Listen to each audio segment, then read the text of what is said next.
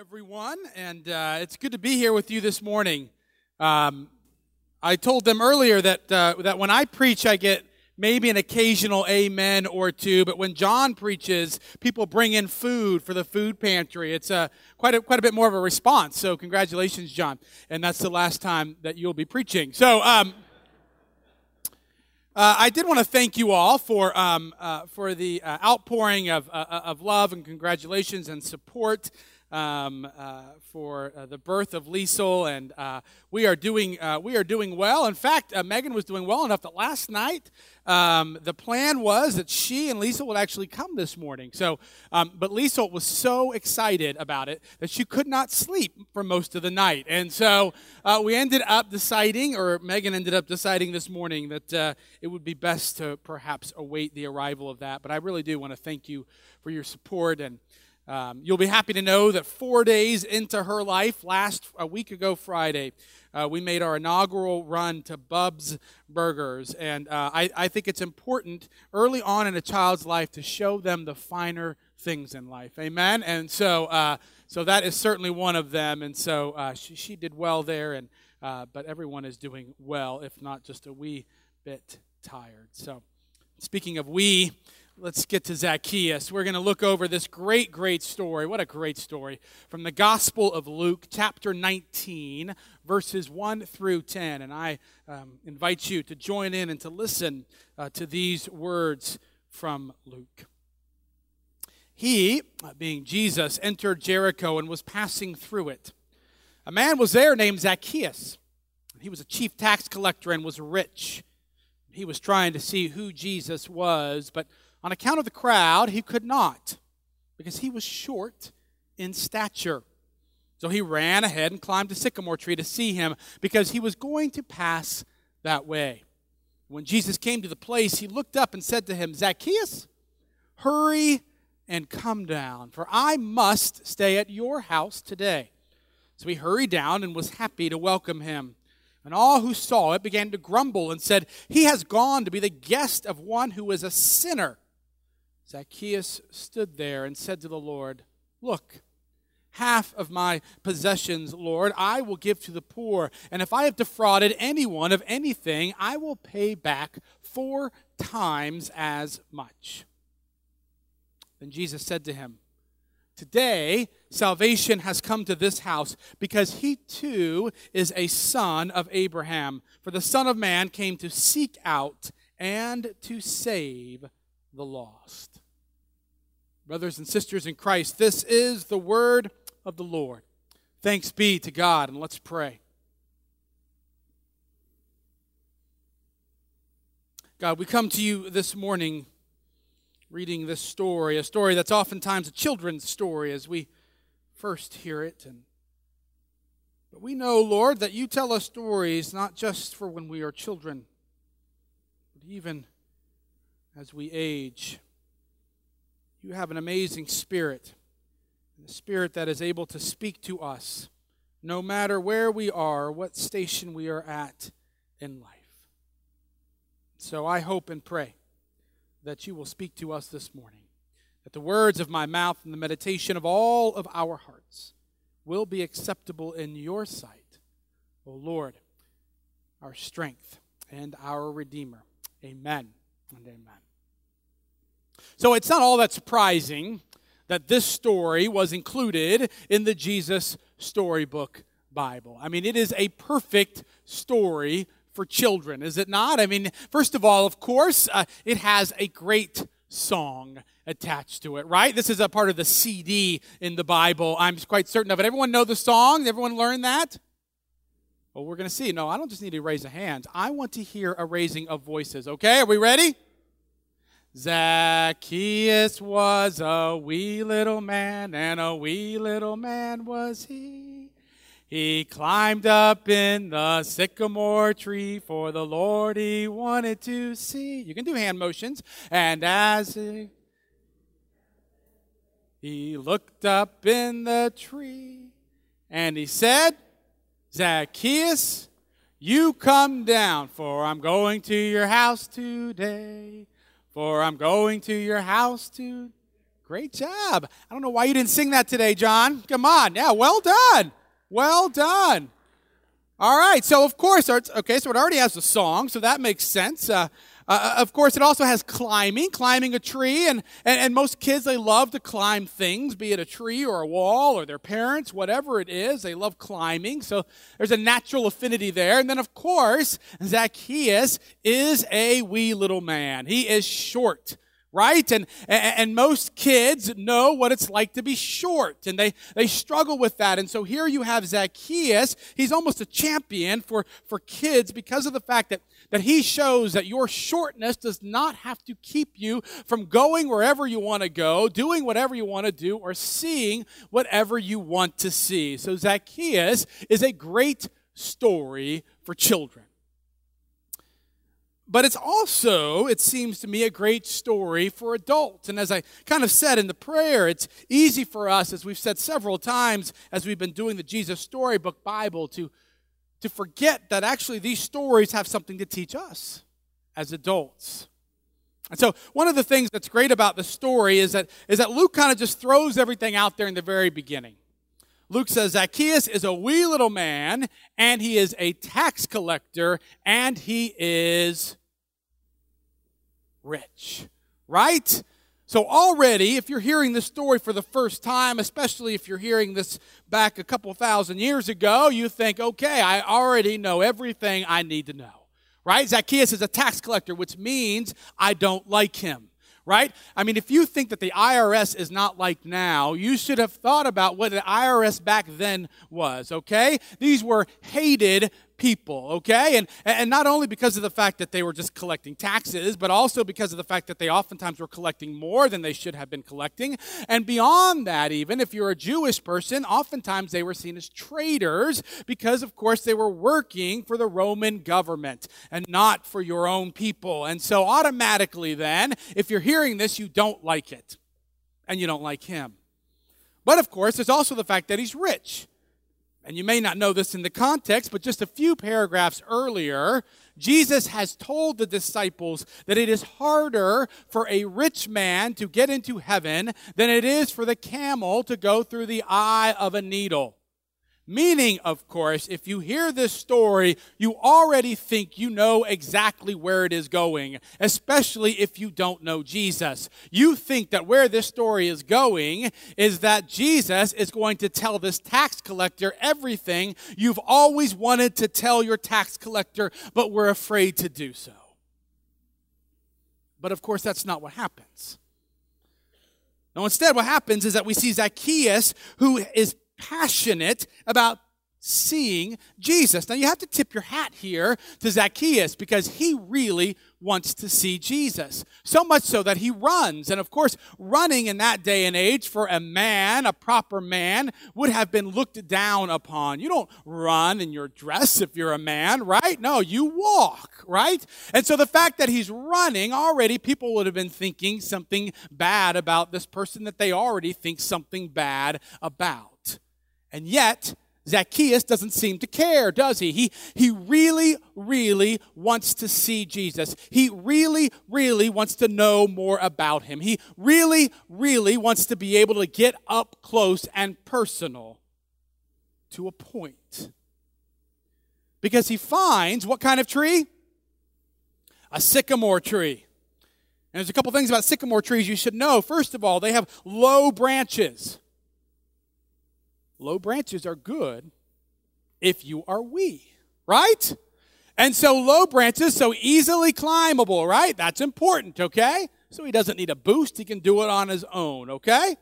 But not only that, but sycamore trees are also big leafy trees. So what many scholars would say would suggest that not only that as he goes up there in the sycamore tree that he also finds a tree in which he can remain hidden. And so what we see going on here is a man who wants to see jesus but a man who is not yet sure that he wants jesus to see him.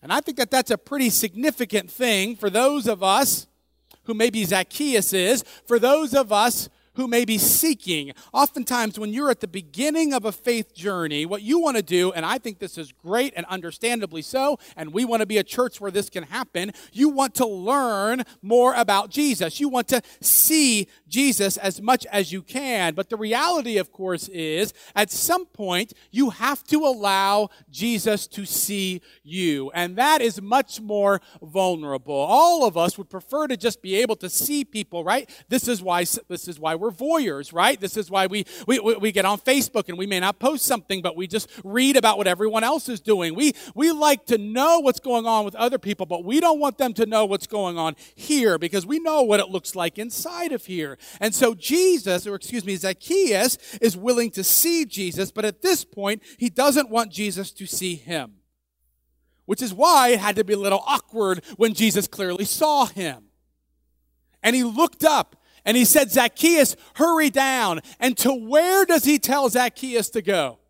Not to Jesus' house, not to Jesus' friend's house, but to Zacchaeus' house. And he wants him to go there immediately. In other words, Zacchaeus, you have no time to go home and vacuum or dust or scrub the toilet. And that's remarkably vulnerable.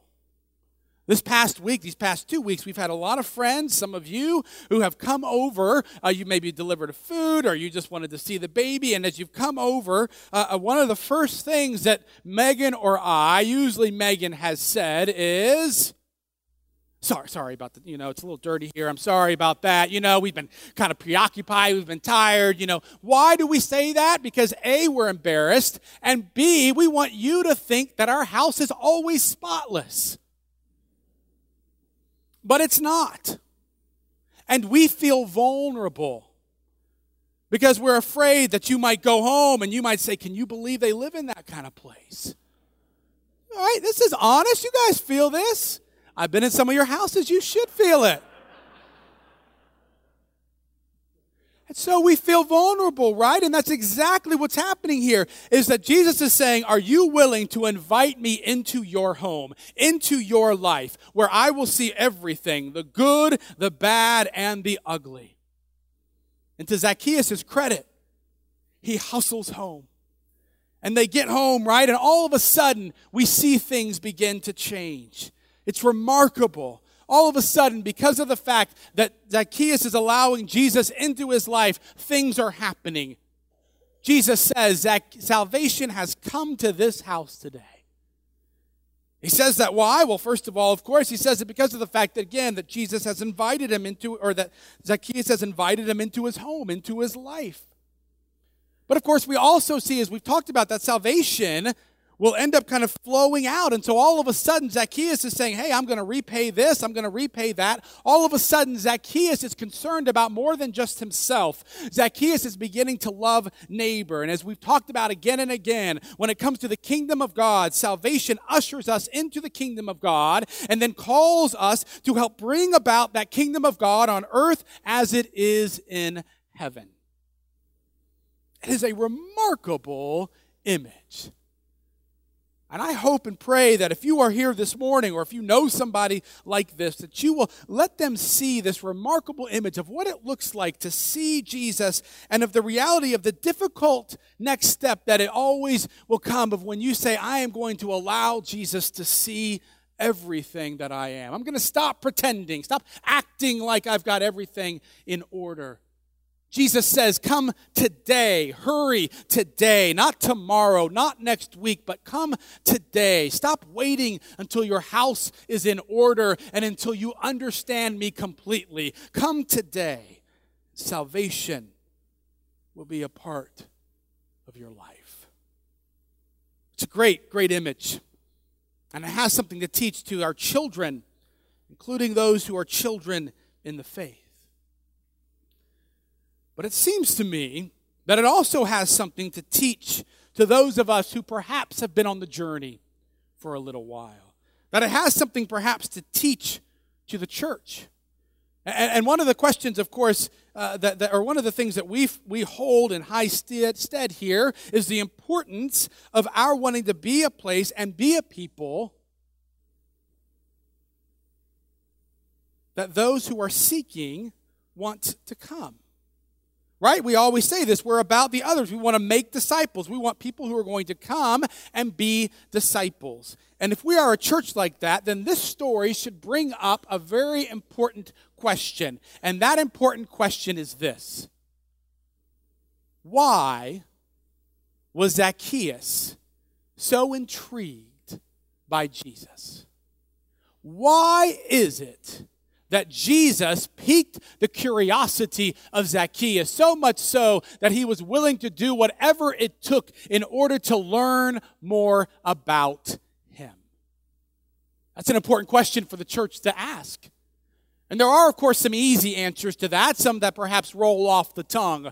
Uh, well, perhaps it's because Jesus was doing miracles and people wanted to see miracles, and there certainly could be some truth in that.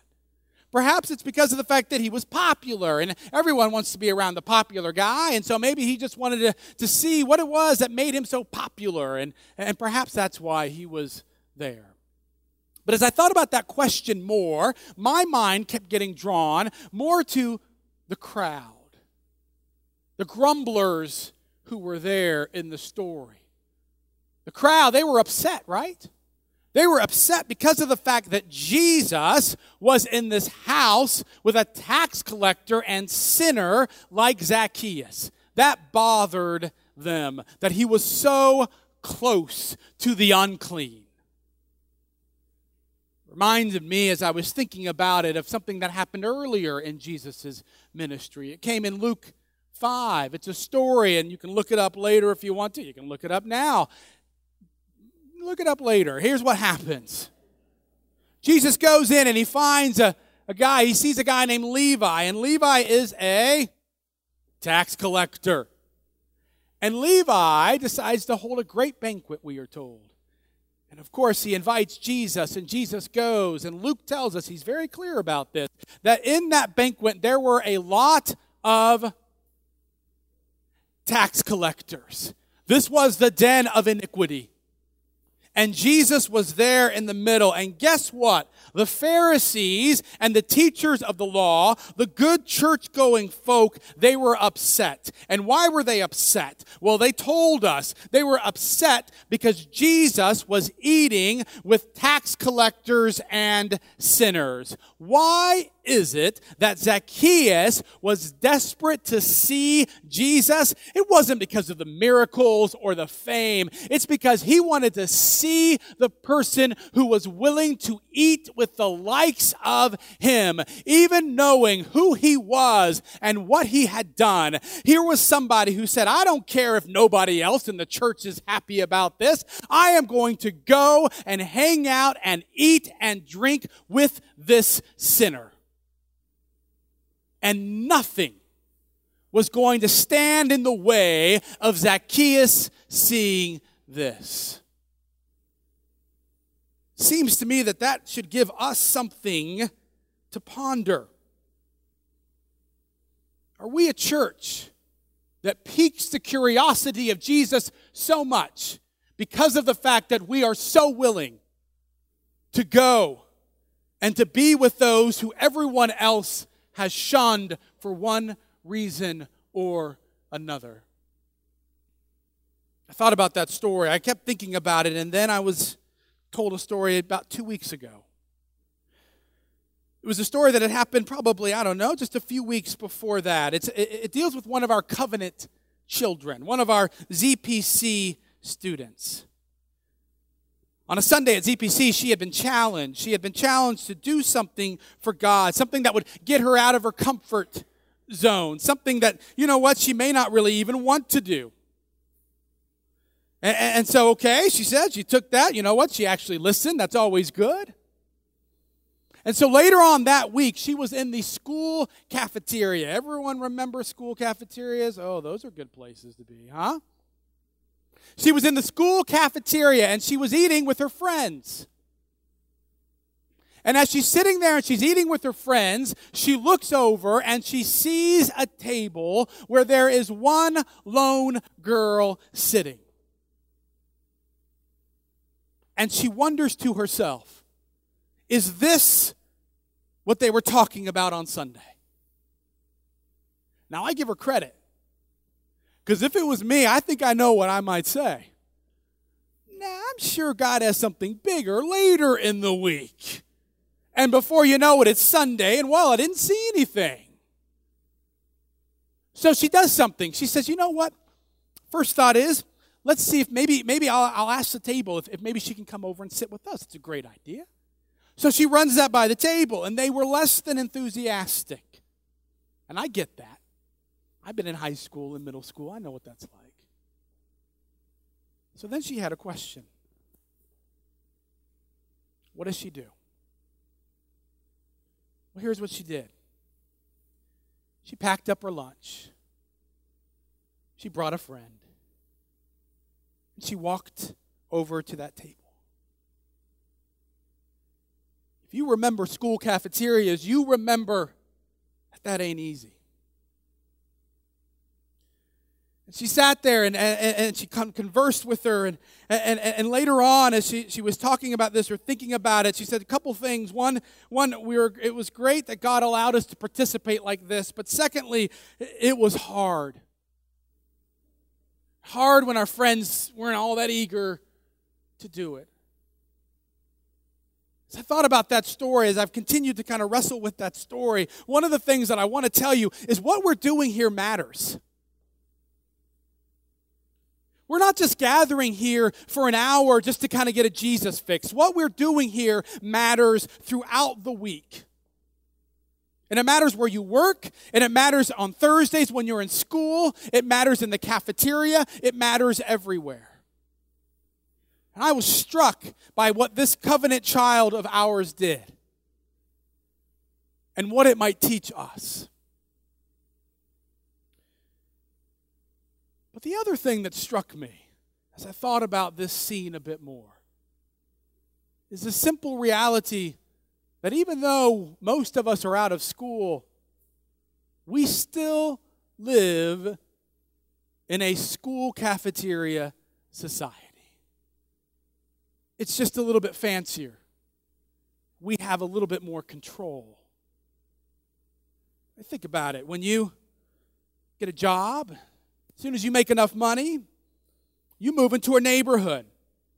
A neighborhood full of people who, by and large, have the same values as you, the same priorities, like the same things. People, in other words, that you wouldn't mind sitting around a table and having a meal with. We go shopping. We go to the kinds of places that we like, the fashions that we like, the fashions that we afford, and we see other people there. People probably that we could go to the food court and, we could eat with them. We join as we get older, perhaps uh, leagues or or different kind of companies or organizations, uh, people who perhaps because we do this we could go on picnics with, and that's not a problem. Society keeps us in that cafeteria type of mentality. We don't complain too much. We don't want to be that one person sitting over at the table. It's all right. I don't get too caught up in what society does. I do get caught up when the church acquiesces to that. And honestly, I see that. It's not new. This is exactly what the Pharisees, the teachers of the law, the crowds were doing, is it not? Everything would have been fine. They would not have been upset if the prostitutes had kept eating with the prostitutes if the tax collectors had kept eating with the tax collectors, if the Pharisees could keep eating with the Pharisees, if the, the good church going folk could keep eating with the church going folk, that would have been fine. It's just when, when Jesus came in and said, you know what, these tables aren't good enough, and as Jesus is apt to do, began to upend them. That's when problems started coming up for the good church going folk. We see it. We see it now in modern America in the church. I think we kind of tend to do a couple things. One is we perhaps we have a table and we, we try to make the table as entertaining and exciting as possible, hoping that other people will just come to our table. We don't say it, but by and large, what we do makes it so that people who come to our table will be the people that we want to come to our table. Or, and I find this happening oftentimes when a church has lost its mission. We see people who sit around and they start looking at the people who surround them at the table and they start wondering, you know what, I don't think that person really should be at our table anymore. And so we suggest explicitly or implicitly that perhaps they would be more comfortable at another table someplace else. And the cafeteria tables just go on and on and on. There's lots of tables. We have a, a choir table. Yeah, these are for people who, who like, to, uh, like to hear choirs. And so we put them at the nine o'clock table. We have the contemporary music table. That's for the hippies like John who like guitars and drums. And that's a 1030 table. We, you know, we have, we, we have Presbyterian tables. We have non denominational tables. By the way, those tables are a lot cooler than the Presbyterian table. We have conservative Christian tables. We have liberal Christian tables. Everything is okay as long as everyone stays at their own table. Meanwhile, Zacchaeus and seekers and prostitutes and the poor and the hungry and the lost and the unloved are running around in our cafeterias, and we are far too concerned with protecting our own table to even notice or care that they are in our midst. And then we have the audacity to get angry that it seems like society has turned its back on us and isn't doesn't care about the church anymore. Is it any wonder that Jesus piqued the curiosity a whole lot more than a church that seems to be more concerned about its tables and protecting it than it is about loving and caring for them?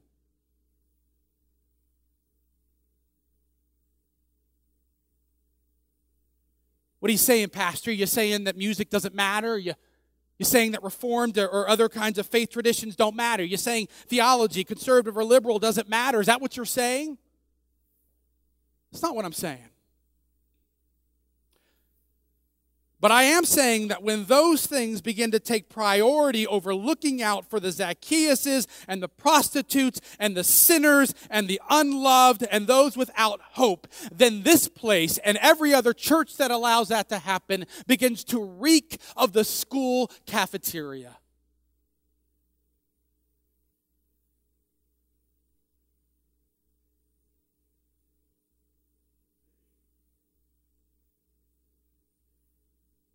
Jesus is ready to turn some tables. Say, get your priorities straight.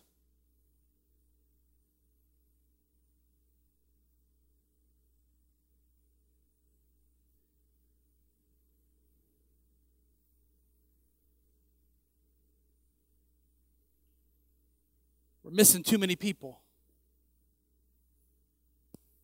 Because all too often we're too concerned with making sure we're getting it just right.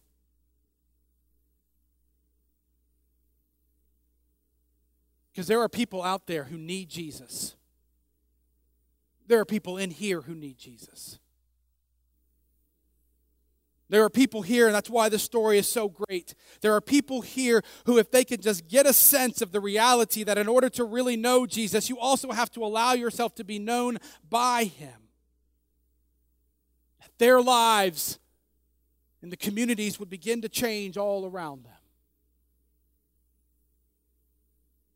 This story also has something to say to us who have been on the journey for quite a while. It's a story, quite frankly, that should frighten us, just as it frightened the crowds and the Pharisees and the tax collectors.